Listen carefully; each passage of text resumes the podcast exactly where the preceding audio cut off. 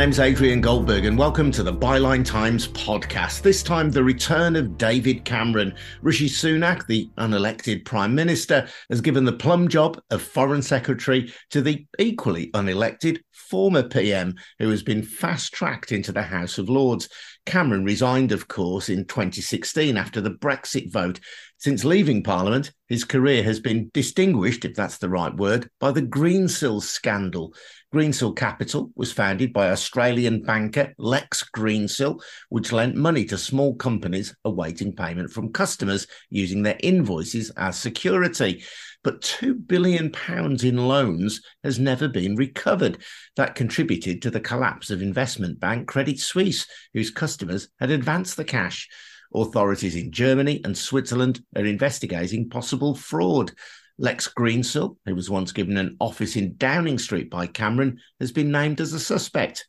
Greensill also lent more than £3.5 billion to the GFG Group, controlled by steel magnate Sanjeev Gupta.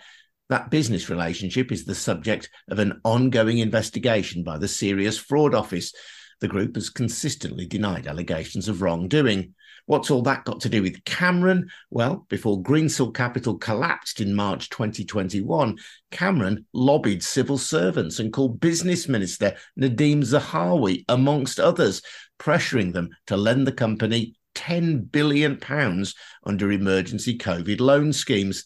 In the event, loans worth £400 million were signed off and the money transferred to companies all linked to Sanjeev Gupta.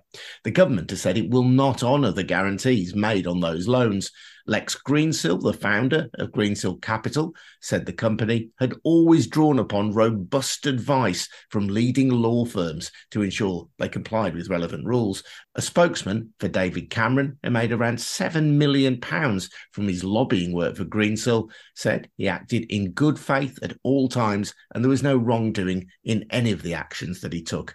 The Treasury Select Committee in 2021 said he showed a significant lack of judgment over the affair. So that's something of the atmosphere of sleaze, I suppose, or scandal that surrounds his appointment as Foreign Secretary. I want to hear now from Jessie Joe Jacobs, who is the director of the Democracy Network, a group representing more than 800 organisations seeking to renew UK politics. And David Wearing is a lecturer in international relations at the University of Sussex and an expert on UK foreign relations in the Middle East. Welcome both. Uh, and Jessie Joe, you're looking to renew UK politics, and it's a fairly obvious observation, but here we have an unelected prime minister appointing an unelected foreign secretary.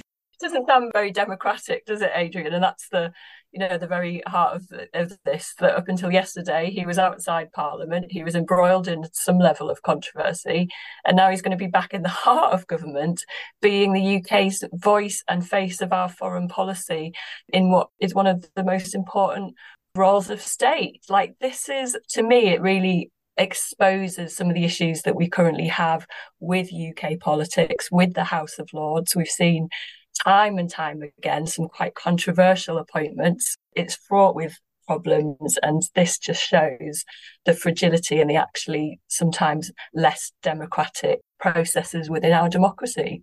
It is within the constitution, though, isn't it? And there are occasionally cabinet ministers who are unelected who are given a seat in the House of Lords. It's not the first time this has happened. It's not the first time, it's not without precedent, but it is still astounding that it is possible. And I think what you sometimes see is members of the Lords given junior roles within the cabinet. But what we see is that overnight, an ex PM who retired from Parliament seven years ago, who is basically going to be re entering Parliament put right back into the heart of it. And how is that possible? The public will rightly be thinking, well, come on here, if, if we have a democracy, how is it that we can appoint people into the very heart of our decision making. That's because we have an unelected, appointed House of Lords, and it's got to change. That's got to be the starting point for how we renew UK democracy. It's already a lot of unfairness and unequal people from local communities who can't get their say, who can't get their voice heard in, in Parliament, who aren't able to influence the decisions around them very easily, and yet PM can appoint seemingly anyone they want into the House of Lords. There may be an argument, though, I'm sure David Cameron supporters would make this, that he is extremely well connected. He is a former head of state, so he will know other heads of state, that he's got extensive contacts in the world of business now, and that he's exactly the man that we need to go and sell brand Britain abroad. I think it comes back to whose decision is it? Like, if we have a democracy, then is it the people who have a say who should go and represent us to the world leaders? Is it the people who should vote on who is leading our policy in all of these areas? You know, not just foreign policy. Like, democracy affects everything. It's our roads, it's our hospitals, it's our schools. So why is it that on these occasions the public have no say, no say whatsoever in who is shaping those policies and who's representing the UK? A democracy is about people having a say and having a vote, and this doesn't happen in this slightly murky world of the House of Lords. David, what's David Cameron's record as a prime minister when it comes to international relations? Uh, it's not great what he's most famous for, I guess, is the Brexit vote. I mean, Brexit was not something he wanted. Although uh, we've just been hearing arguments about the lack of democracy, whatever else about Brexit, it did appear to express a democratic will in the country. Well, that's as maybe, but if we, I mean, if we're talking about Cameron specifically, this was not the outcome he wanted, but it's the outcome that he got. So that speaks to his competence. I mean, he treated the whole issue as a as a party political issue, as an issue of party management, trying to manage the Eurosceptics in his own party and also trying to manage the electoral threat from UKIP.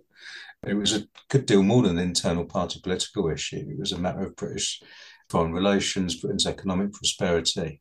He mishandled it badly from his own point of view, from his point of view as a as a Remainer and whether you or not you're a Remainer, I think it's you can recognise it's fair to say that he lost that one, and it's quite a significant defeat. From my point of view, with my expertise in British foreign relations in the Middle East, I mean that's a small thing, and that's not to say it's it's subjectively a small thing. It's just that it's a relatively small thing compared to far far worse things that he was involved with in British foreign relations in that part of the world. I mean, you could take the intervention in Libya in 2011 as one example. This was something that was clearly not thought through, not planned very well. And while it got rid of a dictator, it replaced a dictator with a state of anarchy, which which still exists to this day, which is pretty significant. Another pretty significant failure, certainly significant for the people of Libya, who didn't get what David Cameron promised them when he intervened in their civil war. And more broadly across the Middle East, Cameron's prime ministerial term coincided with a really important I mean, a historic set of circumstances, actually. In 2011, people may remember this huge wave of pro democracy uprisings right across the Middle East and North Africa, the peoples of the Middle East coming out onto the streets in enormous numbers, challenging dictatorial rule, demanding democracy, demanding their rights. At the very moment that that was happening, Cameron happened to be on the tour of the Middle East trying to sell these dictators British arms. Very embarrassing for him. He had a quick detour to Cairo where he went to the big square where the protesters were and said how inspired he was by it. But generally, over the subsequent few months and years actually, he basically doubled down on Britain's policy in the Middle East of arming some of the nastiest dictators and supporting some of them, you know, whether that's the regime in Bahrain and Saudi Arabia, in Egypt. So he was very much a status quo prime minister at the time when the people of the region were calling for democracy, not the status quo. In Yemen, that's probably the worst aspect of his entire term. You had a situation where the uprising, the pro democracy uprising in 2011, triggered a kind of political crisis that degenerated into a civil war. And so you had a civil war in Yemen from 2014 15 onwards. These are the last sort of days, the final year of Cameron's premiership. Now, Saudi Arabia intervened in that civil war. It intervened with massive British support. The British supplied a huge proportion of the arms that the Saudis used in that intervention. And in that intervention, it was documented by the world's leading human rights groups, by the UN, from day one, that the Saudis were hitting civilian targets indiscriminately, that they were blockading large portions of Yemen, the portions where the, their opponents were based, caused a huge humanitarian catastrophe. Similar tactics to those used by Israel in Gaza, actually, you know, blockade and indiscriminate bombing. Well, Cameron's government, as I say, supported that, provided the arms, and that went on for a year or so. So, I mean, if you add all this together, it's a pretty terrible record. There's failure on its own terms in, in terms of Brexit. Then there's the support of human rights abusing dictatorships across the Middle East. There's another failure in terms of the intervention in Libya. And then there's a truly horrible record in Yemen in the last year of his premiership of supporting a military campaign that was just blatantly attacking civilian targets. So anyone in Gaza, there's not much room for optimism here. This is not someone who's going to change the course of British foreign policy as we look at this horrible humanitarian crisis in Gaza at the moment people listening to this might argue about the cause of the conflict in Gaza differing from the cause of the conflict between Saudi Arabia and Yemen. But ultimately, if you're looking at the loss of innocent civilian life, the outcome is the same. Yeah, and there's a basic point about international law, which I think is really worth stressing in, in this moment, and it applies, you know, with regard to Cameron in, in Yemen as well, which is that in a way, it doesn't matter who started the war from the point of view of how the combatants should conduct themselves within the war. And the fact that you were attacked doesn't mean that you have a right to commit war crimes.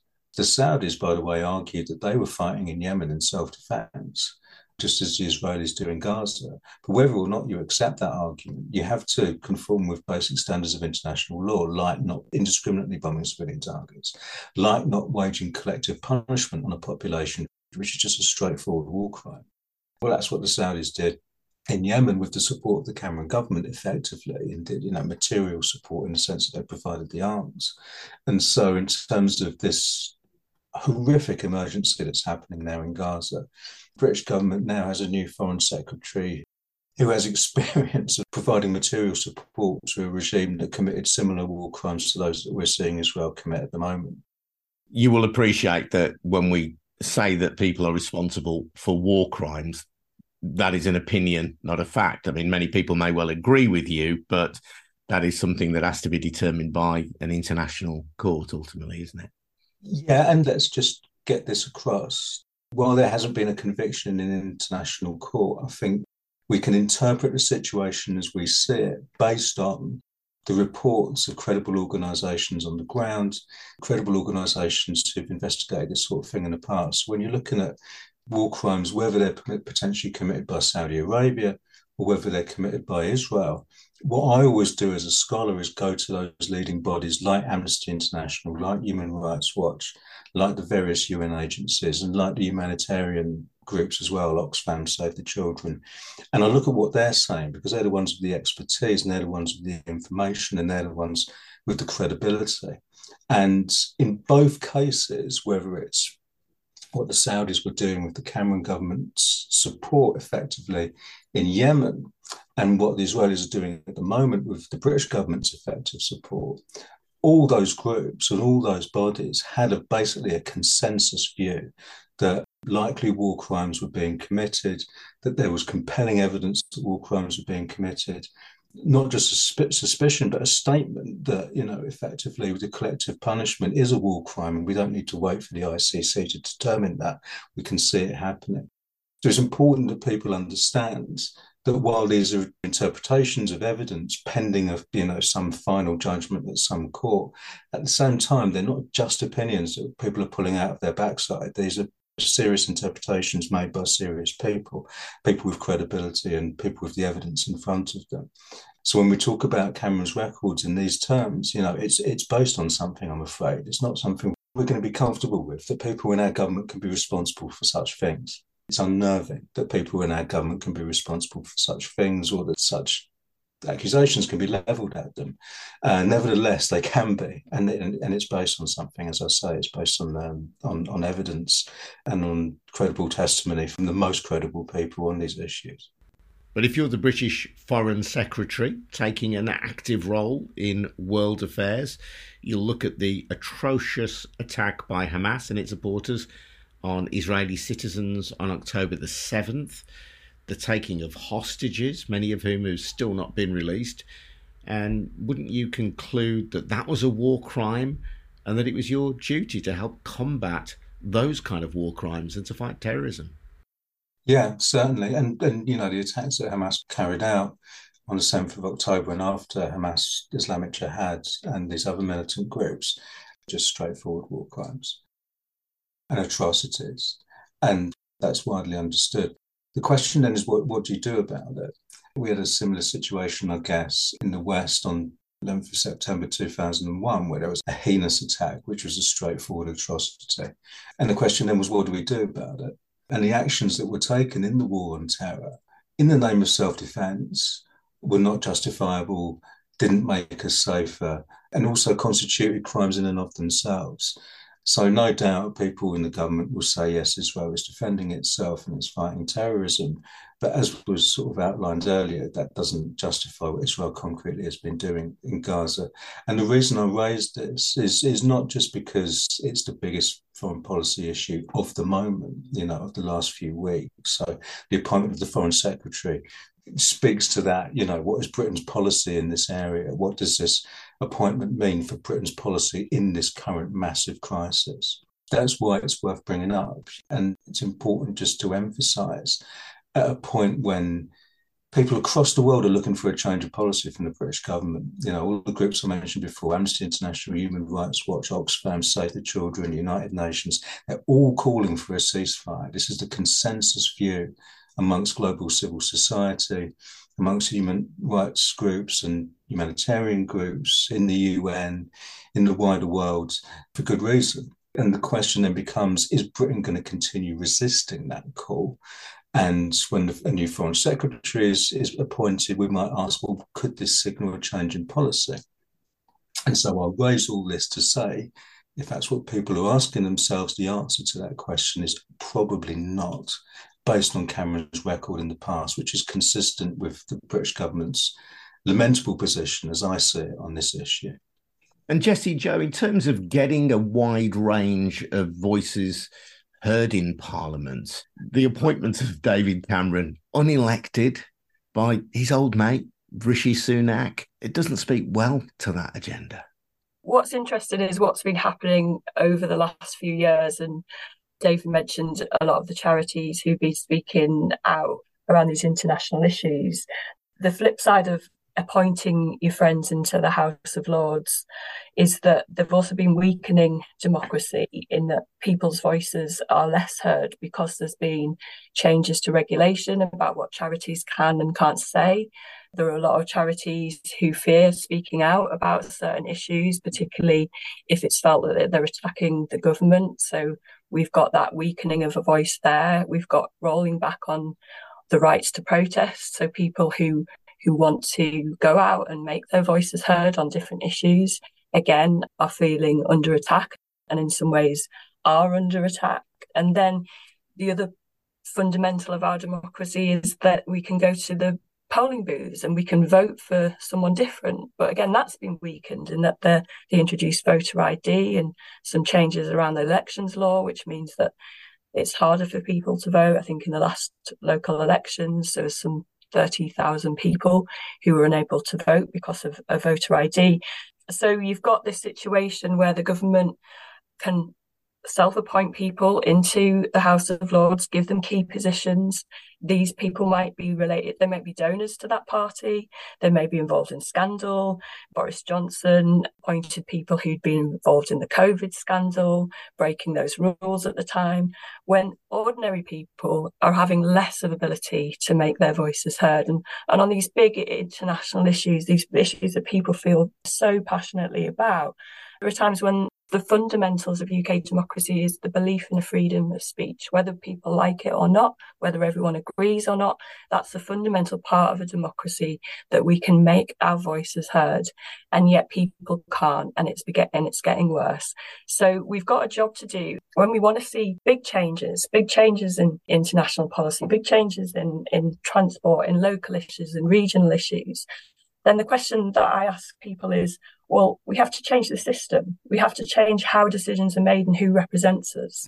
We have to change how we can influence those things because if we can't, if we're continually let down, in the cold, if we're continually disempowered from speaking about things or influencing policies, then how are we ever going to get the decisions, whether it's peace and justice on our own streets, whether it's security and prosperity, the communities here or abroad, if the, the people who are making the decisions aren't listening, aren't giving us an ability to, to do that, then then we really have to question the current democracy that we have. It's not actually fit for the future, and it's definitely not fit to to face the continuous serious issues that we are going to see in all sorts of areas. So there's a there's a job to be done. There may be a well be a change of government next year, and I really think that it's important that whether that's a Labour led government, that they address some of these systemic issues. So we can't see this failure in, in democracy anymore. The real change will come when decision making and politics itself changes.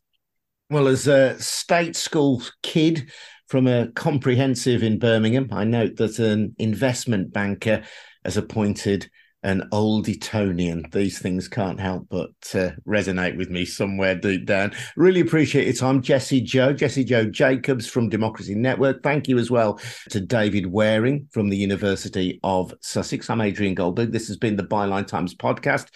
If you've enjoyed listening to this and you want to support our work, please consider taking out a subscription to the Byline Times. You get full details over at our website, bylinetimes.com. The Byline Times is now available at selected newsstands as well is going into Sainsbury's very soon. But if you want to make sure of a copy, you need to take out a subscription. That's at bylinetimes.com. This has been a We Bring audio production for the Byline Times. We'll see you again very soon. Cheers now. Bye bye.